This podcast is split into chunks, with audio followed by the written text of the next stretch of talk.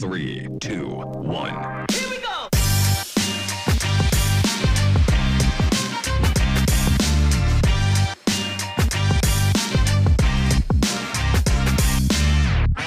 Bună ziua și bine ați venit la Brain It Forward Podcast, un podcast ce își propune să răspundă întrebărilor care nu îi lasă pe manager să doarmă. Sunt Ana Maria și alături de mine azi este din nou Luiza Domnișoru, director al Departamentului de Comunicare și CSR din cadrul grupului Digi. Astăzi am invitat-o pe Anca Amariei, uh, profesor de yoga, trainee în terapia prin yoga și ambasador al stării de bine. Uh, practică yoga din 2013 și facilitează uh, acum, să spunem așa, online ateliere pentru dezvoltarea personală și retreat de well-being. Îmi place cum sună asta.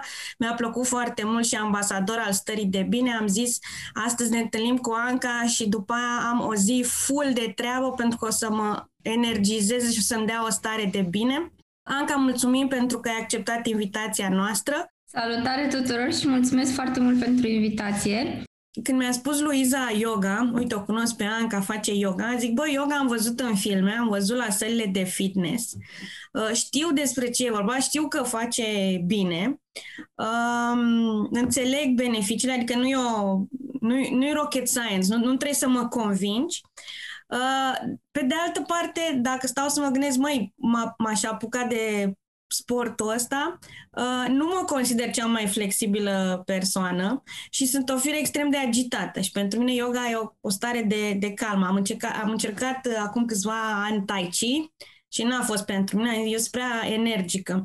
Ce spui unui, unui om care vine la tine și zice, băi, eu nu sunt flexibil, asta e de oameni flexibili, nici nu am o stare așa de spirit foarte liniștită să stau într-o poziție câteva minute. Ce ai spune unui astfel de om care știi că ai nevoie, că îl vezi mega stresat și așa, și știi că face bine că ai practicat pe pielea ta? Ce îi spui să-l, să-l convingi? În primul rând, ăsta este motivul pentru care m-am apucat să studiez partea terapeutică um, a acestei discipline, care e foarte diferită de ceea ce vezi prin studiouri sau ceea ce vezi uh, în pozele frumoase de pe Instagram cu fete care își pun uh, capul pe după urechi. Um, yoga în sens terapeutic și așa cum se practică ea în afară, lucrează în tandem cu medicii, uh, lucrează în tandem cu psihologii, lucrează pe diverse patologii foarte, foarte specifice și este folosită ca terapie complementară în, în domeniul acesta. Așa că de asta am vrut să studiez, pentru că am simțit că prin uh, faptul că predau la studio, ajung la un număr foarte limitat de oameni. Erau doar cei care veneau de uh, bunăvoie pentru că știau că sunt flexibili, pentru că majoritatea, majoritatea, sau erau, căutau partea asta mai, uh, să zicem, spre fitness. Și atunci am zis, uh, e o nișă foarte mare, descoperită, care nu știe despre beneficii și la ea vreau să ajung. Și nișa aceea poate să includă persoane 50 plus, la care ajungi destul de greu. Mai rar vezi la sală 50 plus, 60, 60 plus să vină să de bunăvoie la yoga și să zică vreau să practic în grup. Um, poți să ajungi prin, prin terapia, prin yoga, poți să ajungi la persoane care au diverse, cum spuneau, diverse afecțiuni și fix pentru asta lucrezi. Deci, uh, Ăsta e motivul pentru care am simțit să fac un, un, un pas lateral. Ceea deci spune... cuvântul, da. cuvântul cheie este terapie prin yoga. Da, este terapie prin yoga și este ceva total diferit. Uh, se aplică după un anumit protocol pe care l-am învățat la școală și este un protocol, de fapt, definit de Asociația Internațională a Terapeuților prin Yoga. Dacă ar fi să lucrăm împreună, um, prima întâlnire, în primul rând, n-ar fi yoga. Prima noastră întâlnire ar fi o discuție, exact cum probabil este și asta pe care o avem astăzi aici. Ar fi foarte mult despre tine dacă tu ești beneficiarul. Când avem discuția asta, ne uităm la cinci parametri. Ne uităm la partea fizică, ok, mă doare aici, durerea e difuză, se reflectă așa, așa. Uh, ne uităm la aspectul emoțional, ok, ce fel de uh, emoții, ce fel de gânduri am eu, ce fel de stări am în fiecare zi. Ne uităm la partea energetică și când spun partea energetică sună așa, uh, dar de fapt partea asta energetică se referă la trei lucruri simple. cum funcționează digestia ta, cum funcționează somnul tău și cum respiri. Și astea sunt cele trei lucruri la care ne uităm în profunzime. Ne uităm puțin și la aspectul uh, intelectual, nu la cât ești tu de deșteaptă, ci la ce fel de convingere ai. S-ar putea să ai foarte multe convingeri limitative care îți spun nu o să pot niciodată să fac asta pentru că. Și e foarte important pentru mine în practică să știu că lucrez cu tine și cu aceste convingeri ca să pot să jonglez cu ele. Și ultimul aspect la care ne uităm e cel spiritual. Nu are legătură cu cât de mult crezi tu în Dumnezeu, uh, ci are legătură de, uh, cu cât de mult timp petrești tu pentru tine, câte lucruri faci tu pentru sufletul tău, uh, ce fel de lucruri îți aduc plăcere. Și asta o să fie prima noastră întâlnire de yoga care vezi, nu are nicio legătură cu yoga. Exact. aparent, aparent, aparent. Dar când o să mergem să lucrăm pe saltea, eu o să știu despre tine toate lucrurile astea și dacă știu că tu ești un om agitat, că tocmai ce mi-ai spus, uh, eu nu o să te pun din prima să stai jos, să închizi ochii și să te concentrezi pe respirație. Pentru că e clar că tu ai nevoie, în primul rând, să eliberezi tu ești agitată dintr-un motiv, da? ai nevoie să eliberezi niște lucruri și abia apoi o să te întind, poate, dacă poți să stai întinsă, poate spatele tău zice eu nu vreau să stau întinsă, vreau să stau altfel. Și apoi o să te întinzi sau cum decidem noi să stai și atunci o să începem să lucrăm poate cu respirația, dacă asta e concluzia la care ajungem împreună. În terapia prin yoga nu lucrăm cu un plan. Eu nu o să vin să spun Ana, știu ce să fac pentru tine.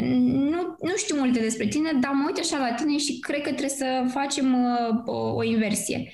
Niciodată nu o să fac treaba asta, pentru că tu s-ar putea uh, într-o zi să vii și să-mi zici astăzi sunt epuizată.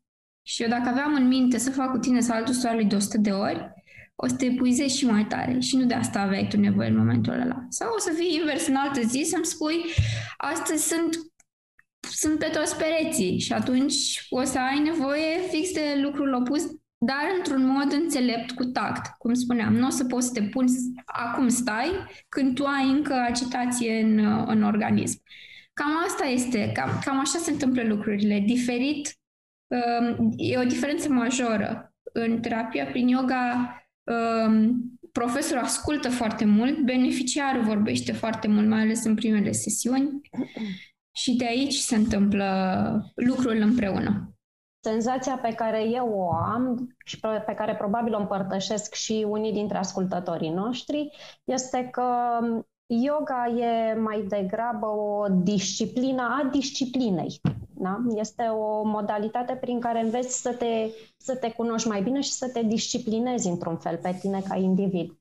Întrebarea, revenind la întrebare, întrebarea este totuși cum se leagă această disciplină, care este totuși un aspect strict individual și personal, cu aspecte organizaționale, pentru că auzim tot mai des că uh, apar astfel de recomandări să practici yoga inclusiv la serviciu. Sunt companii care uh, chiar investesc în uh, a-și dota niște săli de sport, de meditație sau de practicat yoga. Cum arată lucrul ăsta la noi, în România? Uite, de când m-am apucat să predau și cred că deja se fac patru ani, uh, dar uh, în ultimii doi m-am focusat eu pe zona terapeutică, am avut șansa să lucrez cu câțiva clienți corporate și, într-adevăr, um, ce a funcționat a fost uh, să nu vorbim doar despre yoga, pentru că există toate aceste etichete ci să vorbim despre respirație, despre mișcare conștientă, să vorbim despre problemele concrete ale oamenilor. Da? Unui om, dacă îi spui știu cum e musculatura spatelui, știu că este pentru că stai la birou, știu că petreci foarte mult timp pe scaun, la el deja se aprind niște beculețe, exact cum s-au aprins și la Ana și a zis, da, așa e.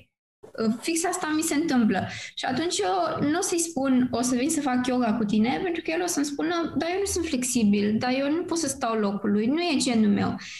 Și mm, cred că mai înțelept este să, în primul rând, ce am făcut. Am lucrat împreună cu angajatorul la cum poziționăm asta. Poate i-am spus respirație și mișcare conștient. Uh-huh. Poate am spus tehnici de relaxare rapidă, fără ca asta să însemne că, nu știu, păcălim pe oameni în vreun fel. Pentru că, de fapt, ce facem este că folosim tehnici din practica pe care am învățat-o, dar le aplicăm foarte concret. Altfel, în mediul acesta corporate. Altfel, uh, impactul nostru e limitat. Rămânem cu oamenii care au auzit de pranayama, știu un pic de... au auzit niște termeni sanscrită, dar eu nu vreau să ajung la cei care știu deja și care um, nu știu, poate că nu mai au același interes. Vreau să merg să le traduc celor care nu știu și care, mm, după ce descoperă beneficiile, își dau seama cât de mult îi poate ajuta în viața lor de zi cu zi. Cred în abordarea practică, da? Dacă pe saltea sunt mega disciplinat, am rolat salteaua și sunt pe toți pereții după, înseamnă că mai am totuși ceva de lucrat. Nu e suficient poate nici n-am nevoie de saltea. În mediul corporei de foarte multe ori am lucrat fără saltea. Am lucrat cu oamenii pe scaun. Am lucrat cu oamenii în picioare. Am lucrat cu oamenii ca parte din programele lor de team building. Oamenii au vrut să-și înceapă un team building altfel. Un team building corporate în care vorbeau despre targete, în care vorbeau despre ce au obținut anul trecut, performanță și așa mai departe. Am lucrat cu oameni care au zis um, în loc de coffee break-ul clasic în care ne ducem, bem cafea, vrem să faci cu noi niște exerciții de respirație care să aibă efectul cafelei.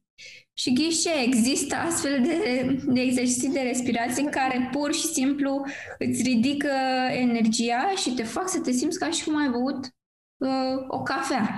Um, încep să se miște lucrurile, dar cred că e o nevoie de o redefinire. Pentru că dacă o să vorbim doar despre yoga în sensul ei Uh, tradițional, clasic, o să-i speriem pe oameni. Dacă însă vorbim despre beneficii și suntem atenți la limbaj și explicăm atât beneficiarilor, dar mai ales celor care au decizia în a aduce asta în compania lor, um, cred că sunt șanse să pătrundem cu zona asta în companie și devine din ce în ce mai importantă. Așa este. Am avut uh, inclusiv pe final de an un, un workshop foarte, foarte fain cu o echipă de Learning and Development în care am făcut foarte puțină yoga, dar am vorbit foarte mult despre aplicațiile și am practicat foarte mult, um, foarte concret cu ei ca grup. A fost un, un workshop de well-being, de fapt, pentru starea de bine a echipei, la un final de an foarte epuizant. Mi-a plăcut asta cu cafeaua, că tot vorbeam noi la început că nu sunt o persoană matinală. Mi-ar plăcea să beau o cafea, între ghilimele, cu tine dimineața. Cred că s-ar putea să fie mai eficientă decât uh, și mai sănătoasă decât cafeaua pe care uh, o beau pe repede înainte ca să mă trezesc.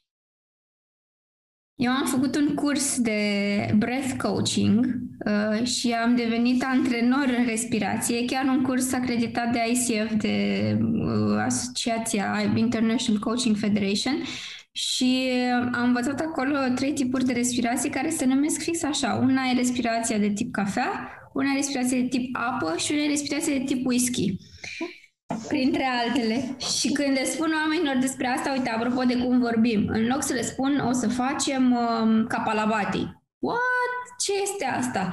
Dacă le spun, o să facem respirație de tip cafea, ei imediat oamenii înțeleg. Cafea are efectul ăsta asupra mea. Hai să vedem cum arată respirația asta. Și care sunt cele trei efecte? Cafea m-am prins. Cafeaua te energizează, uh-huh. uh, apa, pentru că dacă te gândești la apă, e ceva care curge, e ceva care, să zicem, că îți dă liniște. Apa echilibrează și este o respirație în care de obicei ne uităm la a egaliza inspirul cu expirul, mai ales expirul cu inspirul, pentru că ce facem de obicei este că uh, avem foarte multă energie pe inspir și expirul e foarte scurt. De fapt, trebuie să fie invers dacă vrem să ne, să ne liniștim. Deci la apă ne uităm la a egaliza cele două, iar la whisky, whisky-ul te adorme, nu știu cum e la voi, dar la mine așa e, Um, whisky-ul este o respirație recomandată înainte de culcare. Ai nevoie să fii cu sistemul nervos uh, calmat și aici ne uităm la a face expirul mai lung sau mult mai lung sau chiar dublu uh, față de inspir, de exemplu. Apropo de cum poți să-ți bei cafeaua, dacă vrei să faci respirație de tip cafea, va trebui să insiști pe inspir, că inspirul te energizează, el lucrează cu sistemul nervos simpatic. Dacă vrei să te calmezi și să stai un pic uh, jos volumul înainte de culcare, va trebui să lucrezi cu expirul, pentru că expirul lucrează cu sistemul nervos parasimpatic, ăla responsabil cu odihna, calmul, conectarea și cu digestia, ghișe. Eu am o altă curiozitate, că eu am, m-am, m-am tot lovit de, acum când făceam research pentru discuția asta, m-am tot lovit de mituri. Uh, și o, o, un mit așa de care m-am lovit uh, e zona asta de cât de bătrân, cât de tânăr pot, uh, ești ca să te apuci de yoga și citeam ieri o poveste a unei uh, doamne din Japonia care la 90 ceva de ani făcea fitness și era super fit. Um, și un alt mit uh, e legat de um, faptul că poate bărbații nu sunt atât de willing sau nu se uită la yoga cu atât de multă plăcere cum se uită doamnele. Așa este? Așa este și toate se leagă fix de ce vorbeam mai devreme, de ce am auzit despre practica asta și ce, apropo de convingerile acelea limitative, de ce anume se lovește, când auzim asta, ce anume se lovește din valorile noastre, cu ce anume se lovește. Um, dar experiența mea de până acum mi-a arătat că sunt atât de multe instrumente, e o paletă atât de amplă din care poți alege, încât este imposibil să nu găsești cel puțin unul care să se potrivească fiecare categorii. Vorbim despre copii. Uh, cu copii am lucrat la un moment dat inclusiv într-o, într-o școală și m-am dus să fac cu ei niște demo-uri și evident că nu avea niciun sens să le spun copiilor despre, uh, să apelez la latura lor rațională. Copiii vor să se joace. Uh, pe de altă parte, nevoia lor este să le creștem atenția, să le creștem răbdarea, să le creștem capacitatea de ascultare, să, să, să. Și astea sunt lucruri pe care le știm cu toții și lucruri exprimate și de părinți. Și atunci am lucrat cu asta. Bun, unde vreau să-i aduc pe acești copii? Vreau să se miște, da? Sunt copii care uh, acum sunt dați afară din casă cu forța. Uh, mă rog, acum nu mai e cazul, că pandemie și așa. Dar, uh, în general, nu mai tragi teoretic să, să intre în casă de cât de mult au stat afară, ci vrei să, din potrivă. Și atunci am zis, mă, trebuie să se miște. Care e limbajul lor? Păi erau copii de... erau micuți, nici nu mai știu, cred că erau șapte-opt ani, cred că aveau. Ce rezonează la ei? Păi stai puțin, trebuie să le povestesc despre animăluțe. Nu o să le spun despre bă, Bujangasana, să încep să le vorbesc în sanscrită. Dar dacă o să le spun despre cobră, dar dacă, le, dacă, dacă o să le spun despre soare și că salutăm soarele, uh, și dacă, evident, îmi regândesc absolut tot limbajul, sunt șanse să-i atrag. Evident că a fost mult mai greu decât cu adulți, pentru că pe copii nu poți să țin loc. Nu poți să le zici acum stăm 5 minute și respirăm și nu ne mișcăm. What? nu, n-am cum să fac asta. Uh, dar sunt, uh, se poate lucra și cu copii și se poate lucra fix pe, ok, ce nevoie au ei, cum trebuie să regândesc tot ceea ce știu ca să pot să îndeplinesc obiectivele astea și să am foarte multă răbdare ca profesor și evident și niște skill-uri un pic de pedagogie, că nu e suficient să fii un profesor de yoga bun, te duci în fața copiilor și să zici acum vă arăt tot ce știu eu. Asta legat de copii, de exemplu. Um, legat de persoanele um, mai în vârstă, să zicem, la fel și acolo. Trebuie să ne uităm, bun, cu ce se confruntă categoria asta de vârstă. Eu lucrez mult cu persoane 60 plus și lucrez pe nevoile lor clare. Bun, deci ce știu despre o femeie care este 60 plus? Păi, cu siguranță are o fragilitate sporită a oaselor, da? Pentru că apare osteoporoza, pentru că în organism se întâmplă niște lucruri din punct de vedere hormonal. Mai mult ca sigur este la menopauză nu o să pun niciodată această femeie să-mi facă uh, planșe, să stea în mâini și să-i forțez articulațiile. Este clar, da? Poate că o să lucrez foarte mult cu respirația și o să lucrez să interes musculatura altfel o să lucrez cu accesorii, o să lucrez la perete, o să lucrez pe scaun, o să, o să găsesc tot felul de soluții, în așa fel, uitându-mă la profilul ei, să pot să răspund nevoilor ei. De-aia e importantă discuția aia prima de care vorbeam. Mm. Uh-huh. Um, cu băieții. Cu băieții și cu băieții am lucrat. Sunt mai puțini, într-adevăr, uh, dar despre bărbați știu că, ok, punctul lor forte poate că e forța, punctul lor mai slab, să zicem, poate că e flexibilitatea. Dar nu doar asta, asta e ceea ce știe aproape toată lumea. Dar despre bărbați mai știu că poate că și exprimă mai greu emoțiile, poate am nevoie să lucrez cu ei pe zona asta de eliberare. Pot să lucrez foarte mult cu sunete cu, în practica yoga și uh, se întâmplă lucruri miraculoase când îi pui pe oameni să facă un exercițiu de respirație care implică să scoată un sunet. Să-i vezi cum sunt. Nu sunt obișnuiți să-și audă vocea. Și și bărbații și femeile. Dar sunt categorii care sunt un pic mai deschise sau altele care nu sunt obișnuite, pentru că nu e așa. Ești bărbat, n-ai voie să plângi, n-ai voie să arăți că ești slab, n-ai voie să toate cele preconcepții. Dacă eu te cunosc bine, o să știu ce să fac cu tine și îți promit că uh, la sfârșit o să vezi că poți. O să, o să treci de convingerea limitativă că nu pot și o să vezi câte lucruri poți, de fapt. Mm. E foarte mult despre individ și mă întorc un pic la întrebarea Luizei legat de corporații. Um, da, managerii pot veni la tine să facă sesiuni individuale, dar cum împaci toate elementele astea care țin de un individ într-un grup care are și doamne și domni, și mai în vârstă, și mai tineri, și mai energici, și mai puțin energici? Cum, uh, cum împaci toate elementele astea individuale într-o sesiune de, de grup?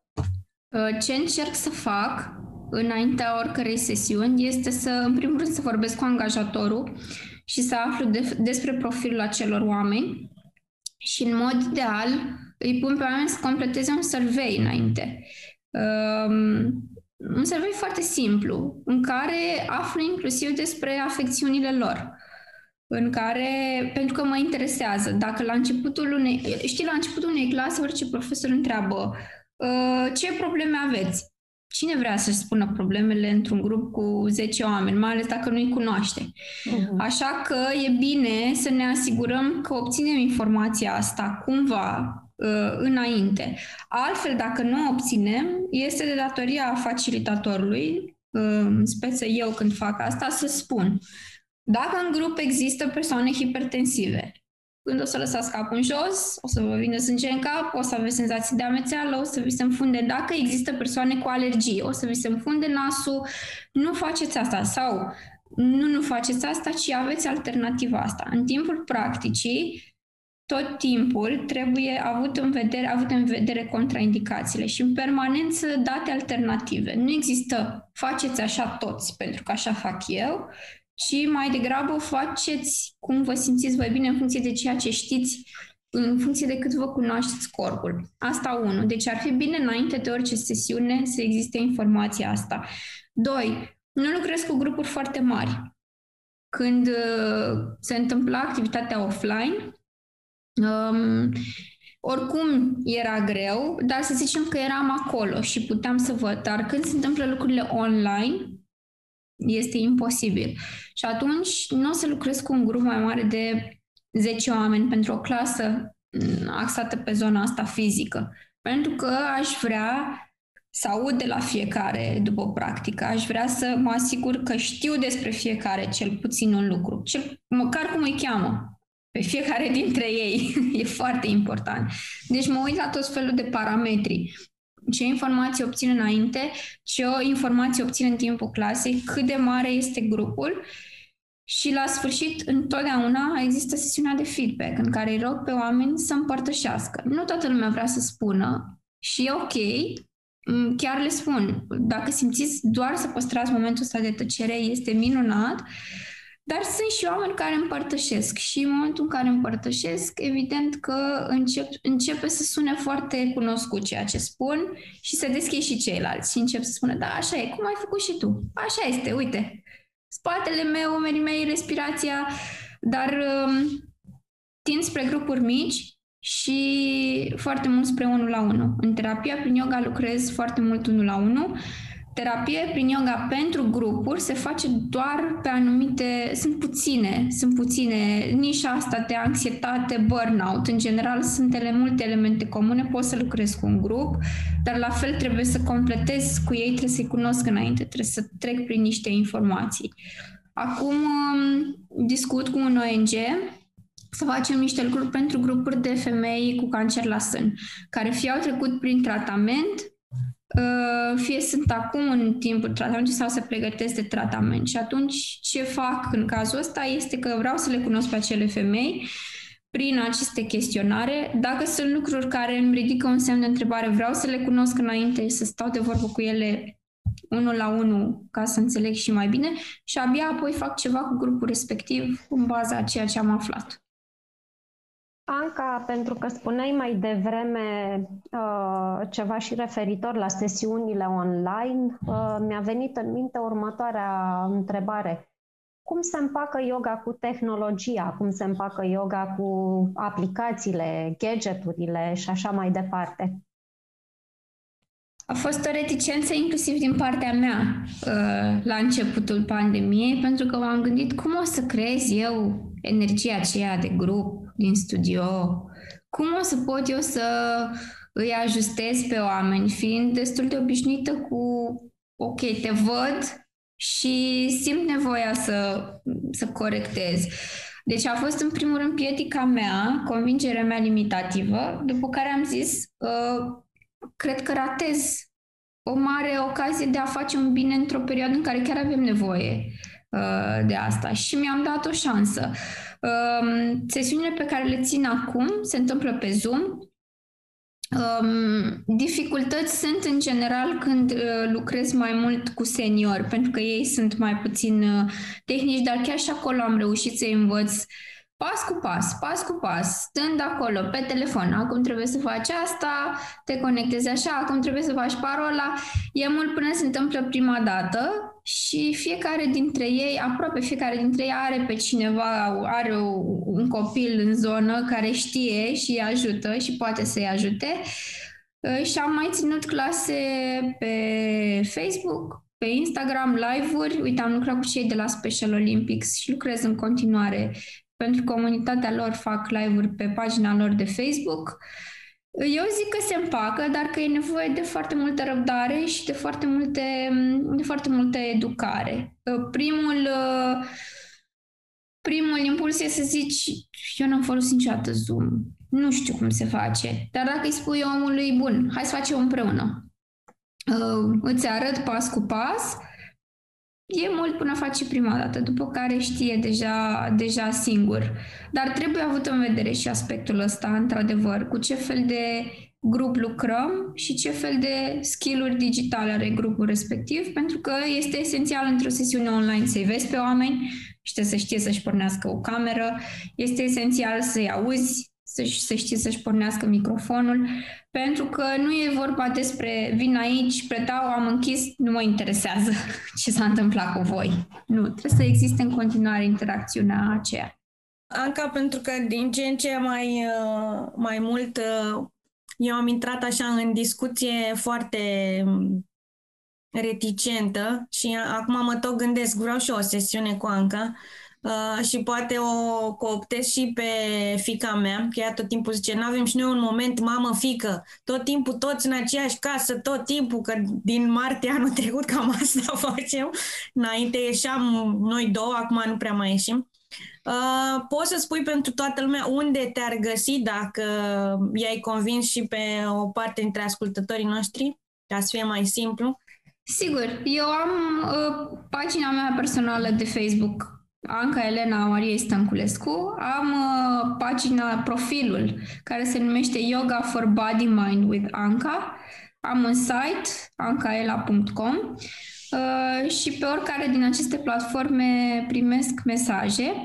Uh, ce se întâmplă este că lucrez online, dar lucrez și offline. Au fost persoane care mi-au spus nu mai rezist, vreau, să ies din casă. Nu sunt, evident, pregătite pentru grupuri și nici eu, ca profesor, nu sunt pregătită pentru grupuri, mai ales pentru grupuri mari. Așa că am și un studio unde merg, se numește Activero, nu este studioul meu, este un studio uh, unde uh, colaborez cu ownerii lui. Este un spațiu în care fac sesiunile private, e în zona Cotroceni, lângă Spitalul Universitar și am câțiva oameni cu care lucrez acolo în regim individual. Asta și pentru că este altfel interacțiunea unul la unul uh, și pentru că studioul este dotat, are dincolo de saltele în terapia prin yoga, apropo, lucrăm cu multe accesorii, cum ziceam.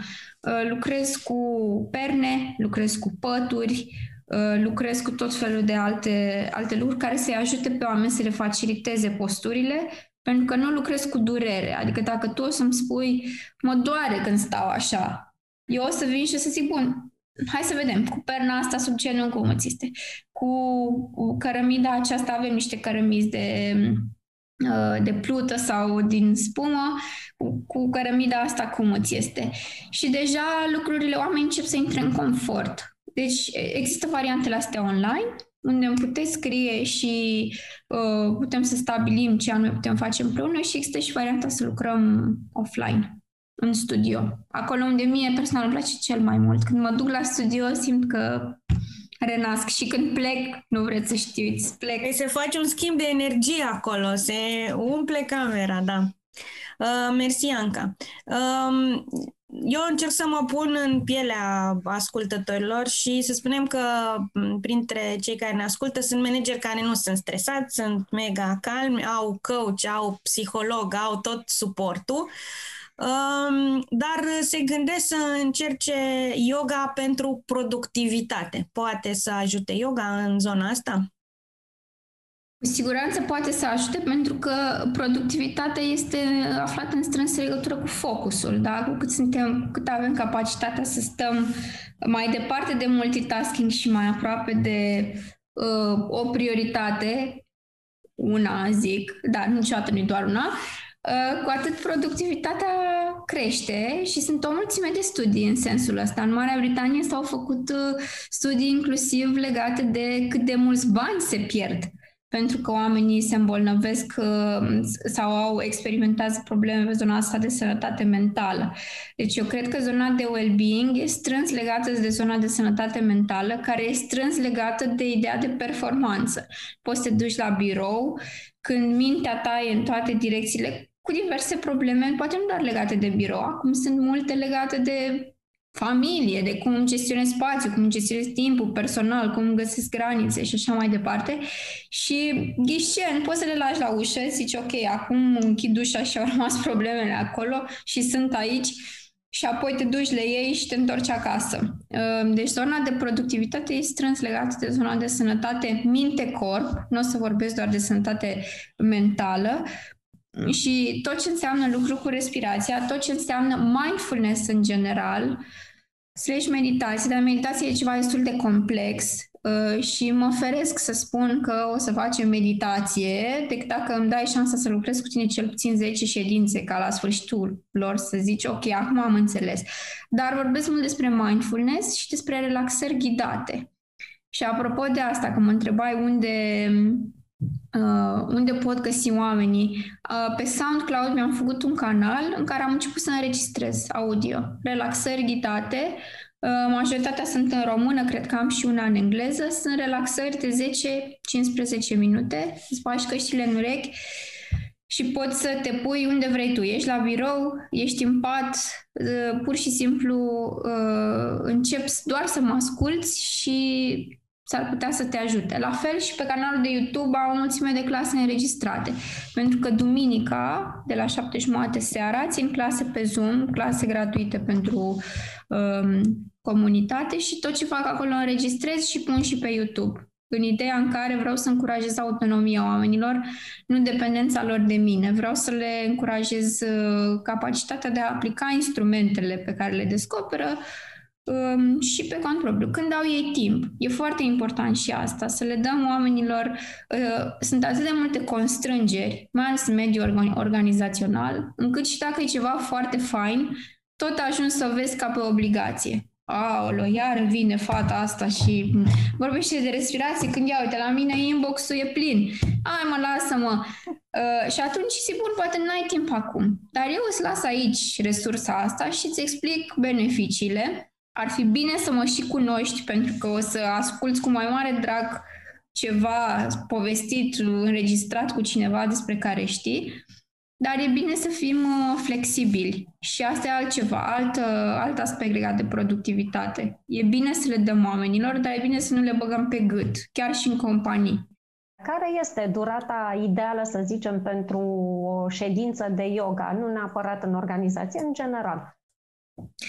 Dacă avem uh, discuția, uh, dacă să zicem, mergem pe abordarea terapeutică și în general e cam cea cu care eu lucrez uh, în ultima perioadă, prima noastră discuție va dura cu siguranță între 60 și 90 de minute. După care întâlnirile noastre vor dura cu siguranță cel puțin 60 de minute. Dar asta nu înseamnă că dacă tu vii într-o zi și îmi spui azi am 40 de minute pentru tine, eu o să spun, sorry, ce fac eu durează 60 de minute, deci nu pot să te ajut. Eu zic, bun, hai să vedem, 40 de minute, bam, bam, bam, care e nevoia ta astăzi? Unde ești cu energia? Unde ești cu somnul? Te-ai odihnit azi noapte? Nu, am... bun, ok, s-a aprins un beculeț, n-a, omul ăsta n-a dormit. Are 40 de minute cu mine, n-a dormit azi noapte, uh, o să termine munca la ora 8, uh, are probleme cu stomacul, o să știu cum să folosesc cele 40 de minute. Cred că e nevoie de flexibilitate și din partea facilitatorului uh, foarte multă flexibilitate. Mm. Pentru că nu mai e despre ce vin eu să spun că funcționează, ci despre ce vii tu să-mi spui că ai nevoie și cu tulurile pe care eu le am, uh, Uh, să mă gândesc ce pot să fac pentru tine. Deci durata variază și dacă îmi spui n-am timp deloc, eu o să zic, uite, am înregistrarea cu respirație de tip cafea, durează șapte minute, te rog să-ți iei șapte minute și să uh, astăzi și să o folosești. Și apoi uh, discutăm și despre alte mici um, ritualuri pe care poți să le ai în timpul unei zile. Ce e foarte important, apropo de zona asta de well-being, este să nu o facem izolată. Ceva ce fac la sfârșitul zilei. Bun, dar în timpul zilei ce faci? Dacă în timpul zilei te ridici de pe scaun, cum crezi că la sfârșitul zilei o să golești rezervorul ăla? Ia-ți un minut în fiecare oră și stai cu atenția pe respirație, de exemplu. Uh-huh. Dar fă asta în fiecare oră, pentru că altfel ți se umple containerul ăla cu stres și zici, da mă, eu fac. Fac dimineața înainte și mă simt minunat. Pentru cât timp te simți minunat? Că nu te ține la nesfârșit efectul acelei practici. În timpul zilei ce faci? Păi dacă te așezi, n-ai băut apă, nu te-ai ridicat de pe scaun, nu ți-ai scuturat un pic uh, mâinile, picioarele, n-ai luat o privire, n-ai aruncat o privire pe fereastră, nu o să funcționeze respirația de șapte minute la sfârșitul zilei, pe principiu șapte ani n-am făcut nimic, dar vreau să recuperez totul da. într-o lună. Și mai este o întrebare legată de eficiența în privința controlului greutății. Există multe persoane care percep yoga totuși ca fiind un sport și consideră că dacă practică yoga, asta o să, o să le ajute și la menținerea greutății. E adevărat sau e mai degrabă un, tot un mit, să-i spunem? Eu cred că poate să fie un efect, dar nu asta trebuie să fie obiectivul. Uh-huh. În primul rând, dacă ne uităm la yoga clasică, sunt o mulțime de stiluri care implică foarte multă anduranță. Da? Dacă ne uităm la vinyasa, un stil în care te miști foarte mult, totul curge așa de la, de la un moment la altul, te miști într-o mișcare în alta, transpiri foarte mult, inevitabil se întâmplă ceva, nu? Eliberezi foarte multe toxine, inevitabil asta se va reflecta în metabolismul tău, în greutate și așa mai departe. Dacă practici doar asta un, un timp îndelungat, s-ar putea să observi și uh, scăderea în greutate. La fel cum există acel stil de yoga Bikram, um, practică yoga la, la temperaturi foarte înalte, 38-40 de grade, unde evident um, metabolismul este accelerat într-un timp foarte scurt, este accelerat. Sigur că sunt o mulțime de întrebări legate de cât de bine îți face astfel de practică. Cât de bine îți face dacă ai probleme cu inima, cât de bine îți face dacă ai probleme cu respirația. Uh, poate fi ăsta un efect. Dar eu mă uit altfel. Uh, mă uit în sensul în care dacă o să lucrăm în scop terapeutic, s-ar putea ca tu să înțelegi că ai nevoie să iei niște decizii mai bune pentru viața ta și pe alte planuri, care nu au legătură cu yoga. S-ar putea să înțelegi că trebuie să mănânci conștient. Că te așezi, te așezi la masă și, nu știu, poate închizi ochii și simți exact gustul mâncării pe care o mesteci, da? Sau că te așezi la masă și ai ales telefonul să fie în altă cameră, da? Pentru acele câteva minute. Sau te așezi la masă și ai ales să fii într-o companie plăcută și să ai o discuție nelegată de muncă, să zicem. Și toate lucrurile astea nu pot să cred că nu te ajută la felul în care organismul tău asimilează hrana. Și la sfârșitul zilei sau al perioadei în care ai practicat asta, ideal ar fi să devină un, un, un mod de a face lucrurile, un stil de viață, s-ar putea să te echilibrezi și din punct de vedere al greutății. Plus, dacă lucrăm cu respirația și lucrăm cu activarea sistemului nervos parasimpatic pentru relaxare, conectare, toate astea ajută digestia. Cele mai multe uh, probleme pe care le aud când lucrez cu, cu clienți este digestia mea nu funcționează, uh, sunt legate de digestie. Nu funcționează digestia. De ce?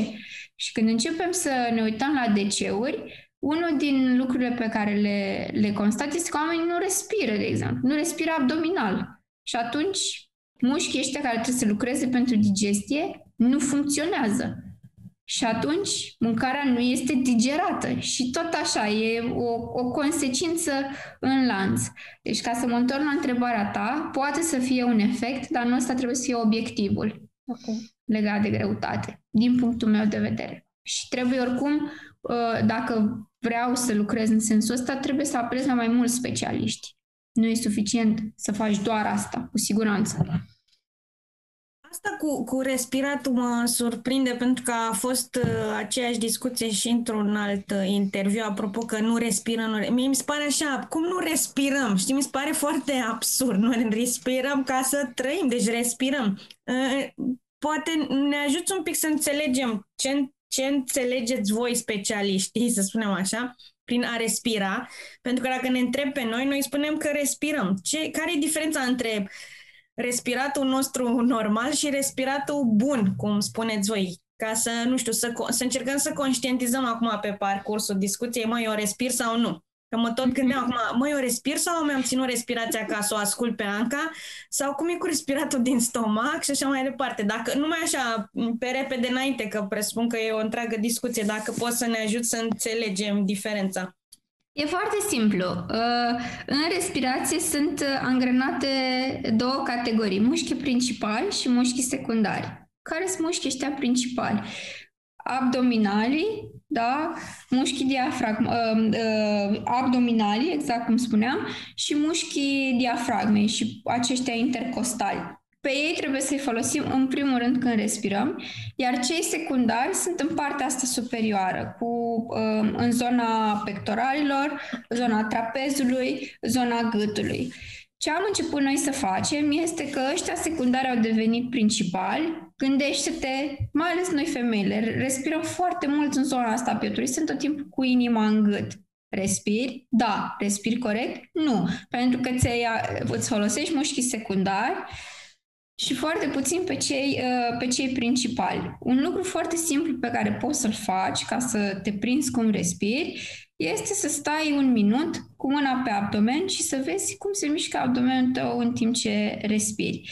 Și o să urmărești dincolo de mișcare și dacă mișcarea este corectă. În mod normal, când respiri, pe inspir abdomenul tău ar trebui să se umfle și pe expir ar trebui să se retragă. Da? E invers la mine, să știi. E, ăsta este un tipar uh, disfuncțional care te afectează. Îți afectează digestia, îți afectează uh, mijlocul. Sunt mulți oameni care zic, mă doare mijlocul. Și când începem să respirăm abdominal, zic, nu mă mai doare mijlocul. Dar n-am făcut nimic pentru... Ba da, ai făcut ceva. Ai respirat, respira invers și acum respiri corect. Acum acum și zilele următoare. Sper că nu respir doar cu mine așa. um, deci asta e povestea cu respirația. Sigur că respirăm pentru că rămânem în viață, dar uh, respirăm disfuncțional. Fie invers, uite ce ai spus, inspir, retrag abdomenul, expir, îl umflu. Tipar disfuncțional. Fie respir foarte mult în partea de sus. Ce crezi că o să întâmple cu mușchii din spate? Se vor strânge, se vor încorda, da? Dacă nu respiri abdominal, ă, nu respiri diafragmatic, îmi cer scuze, diafragma asta e un mușchi aici care ne separă partea de sus, partea de jos a toracului, ce crezi că o să se întâmple dacă e un mușchi? E un mușchi pe care nu-l folosesc. Ce se întâmplă cu un mușchi nefolosit în organism? La un moment dat, iese din funcțiune. Și nu doar atât, tot timpul ne uităm la respirație 360. Eu nu respir doar în partea din fața trunchiului, respir, ar trebui să respir și în partea din spate. Dar respirația mea e, e ca o centură, așa, îmi traversează tot toracel, pe lângă că îmi traversează tot corpul. Dacă mușchiul meu de aici, din zona pieptului, e încordat, ce crezi că o să se întâmple în partea din spate, unde toată lumea zice, mă doare acolo între omoplați, simt așa o, simt așa o tensiune. Dacă mă uit la respirația diafragmatică, văd că nu există. Și atunci încep să lucrez cu asta. Sunt niște trucuri. Eu fac niște demori, apropo de respirație, fix ca să le explic oamenilor uh, în 30 de minute toate lucrurile astea, după care putem să începem să lucrăm doar pe respirație. Dar uh, prima, uh, primul lucru pe care vreau să-l fac este să le explic pe înțelesul lor. Uh, exact cum sper că am făcut și acum. După care iau niște aha moments. Wow! Pe bune? Adică dacă eu, eu respir aici, sunt tensionat aici? Da, pentru că sunt niște mușchi secundari pe care îi uh, supra soliciți, când de fapt ar trebui să-i supra-soliciți pe ea de jos, ab, uh, abdominalii, știi, intercostalii. E o întreagă teorie despre respirație și o iubesc pentru că mi se pare că e cea mai ieftină pastilă pe care o putem, pe care o putem uh, folosi și e la noi acasă, nu e la farmacie. Și țin uh, inclusiv ateliere de respirație și sunt fascinată să-i văd pe oameni. Ateliere care sunt și cu teorie și cu practică. E foarte important să îi pui pe oameni să practice ca să înțeleagă. Da, eu am avut acel aha moment acum uh, cu respiratul. Acum am și înțeles. Cu siguranță nu o să fie ultima discuție despre respirat uh, luna aceasta când vorbim despre managementul stresului. Voiam să mai întreb pe Anca uh, cum a fost pentru ea sau cum s-a petrecut pentru ea această trecere dinspre zona asta de activitate intensă, corporate, uh, PR, în care erai tot timpul în priză, plină de uh, tascuri, da, supraîncărcată probabil uneori, uh, la această atitudine mult mai relaxată, mai detașată, dacă se mai împacă cele două momente ale vieții tale, se împacă și acum? Sau cum arată existența ta acum? Da, se împacă și se împacă foarte bine. Lucrurile s-au întâmplat treptat. Cum ziceam, întâi am făcut loc uh, pentru practica mea personală, pe urmă m-am gândit, bun, dar cum pot să fac să împărtășesc din experiența mea? Pe urmă m-am gândit cum pot să fac să aduc la muncă treaba asta. Am avut uh, perioade în care făceam cu colegii mei uh, sesiuni de yoga în birou. Um, în perioada aceasta a pandemiei am făcut sesiuni pe Zoom cu ei, Um, și asta m-a ajutat să ajung inclusiv la colegii din Singapore, la colegii din India, la colegii de peste hotare. Și cumva am avut tot timpul mindset-ul ăsta cum fac să aduc din pasiunea mea și la muncă și să nu fie două lumi separate. Pentru că eu sunt așa în ansamblul meu. Nu pot să mă duc la job și să zic, uit că mie îmi place partea asta de well-being, la fel că nu pot să mă duc să țin un workshop de respirație și să nu țin cont de pentru un client corporate și să mă prefac că nu știu prin ce trec acei oameni. La muncă m-am preocupat de tot ce înseamnă zona de well-being și employee engagement în zona de well-being. Am făcut absolut orice training s-a putut Um, și anul trecut am făcut uh, un training de prim ajutor în sănătatea mentală pe care, uh-huh. pe care compania mi l-a facilitat și m-am, mi-am pus, știi cum e, când îți faci uh, career development plan, m-am asigurat că asta e tot timpul acolo pentru mine. Am început uh, când avem uh, team building-uri sau când avem workshop-uri sau ședințe pur și simplu, să întreb pe oameni, nu vreți să începem cu o sesiune de respirație? Nu vreți să începem cu o sesiune de stretching? Ideea e că am avut în permanență chestia asta în minte și acolo unde a fost loc, am încercat să o, să o introduc. Și continui să fac asta. și continui să uh, vorbesc foarte mult despre asta și în mediul uh, corporate și alături de colegii mei, dar și pentru alți clienți corporate. Uh-huh. Cam așa se împacă în momentul ăsta. Și aș mai avea o întrebare.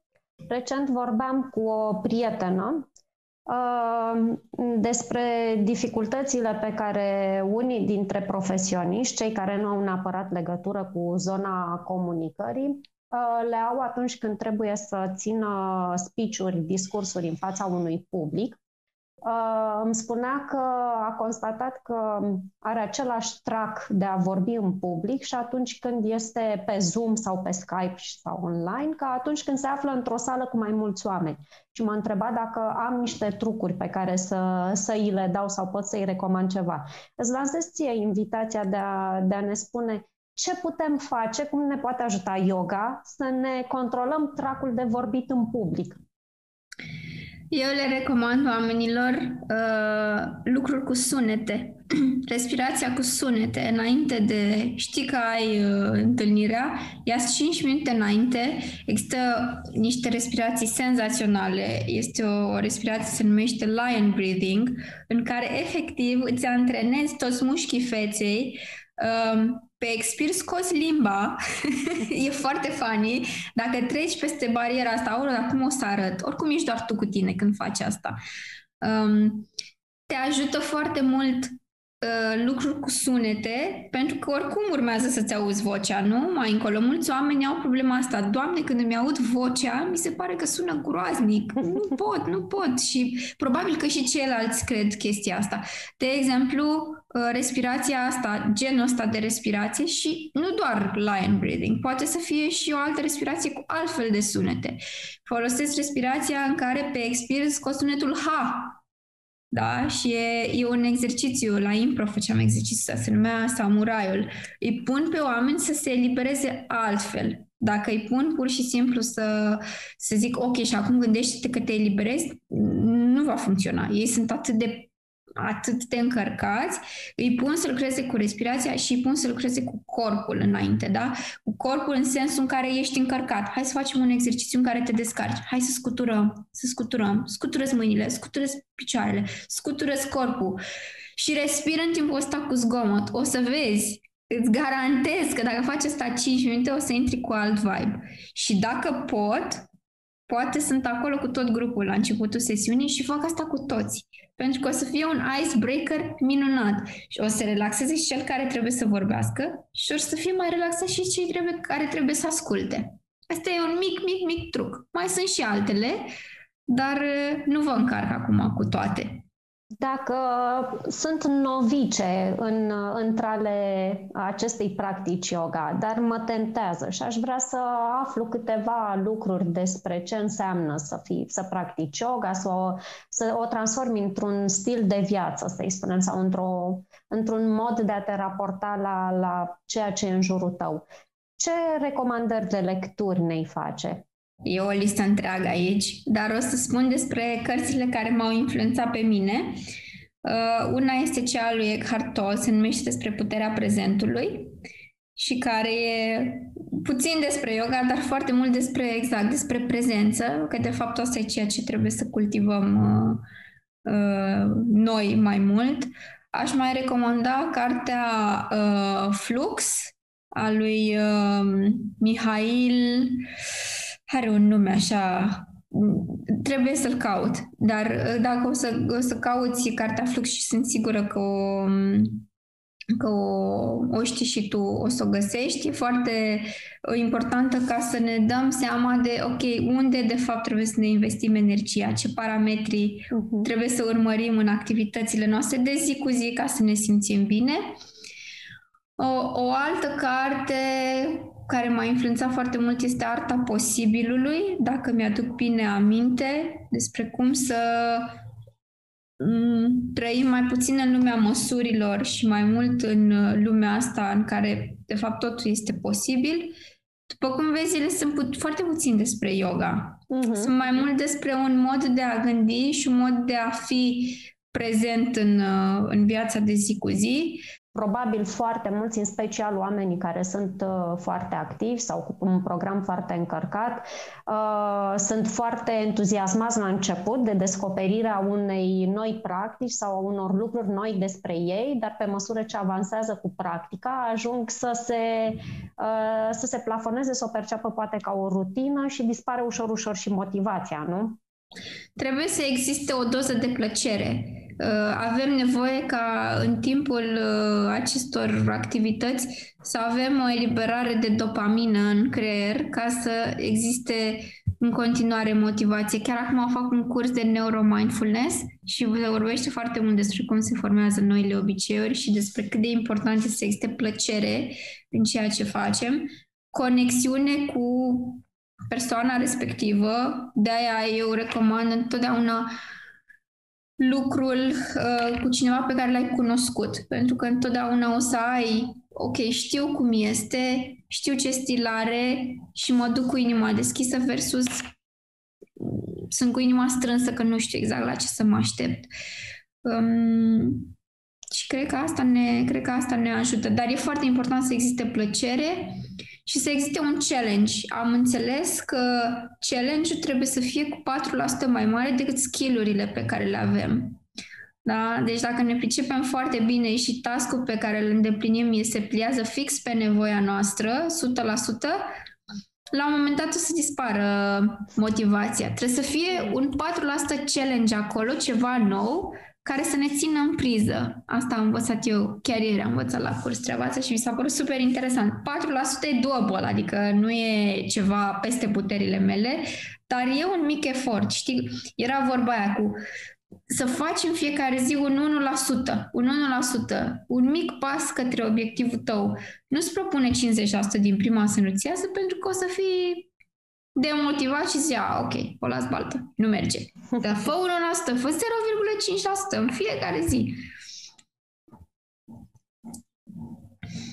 Da, foarte interesant. Mulțumesc, Anca. Um, eu am tras o concluzie foarte importantă din toată această discuție extrem de interesantă. Uh, respiră, respiră, respiră. Asta mi se pare foarte tare. Eu o să, deci chiar o să stau astăzi, am de făcut un drum lung, dar uh, pentru că na, probabil o să fiu blocată în trafic, o să mă concentrez să văd respir, cum se mișcă abdomenul meu. Mulțumesc tare mult, Anca! Cu mare plăcere, eu vă mulțumesc pentru invitație și oricând, subiect, pe subiectele acestea poți să turui. și nu doar să turui, uh, ci pur și simplu să povestezi în experiența proprie. Asta e cel mai important. Să vorbim despre lucrurile pe care le cunoaștem și nu doar despre alea care sună bine în cărți. Mulțumesc încă o dată.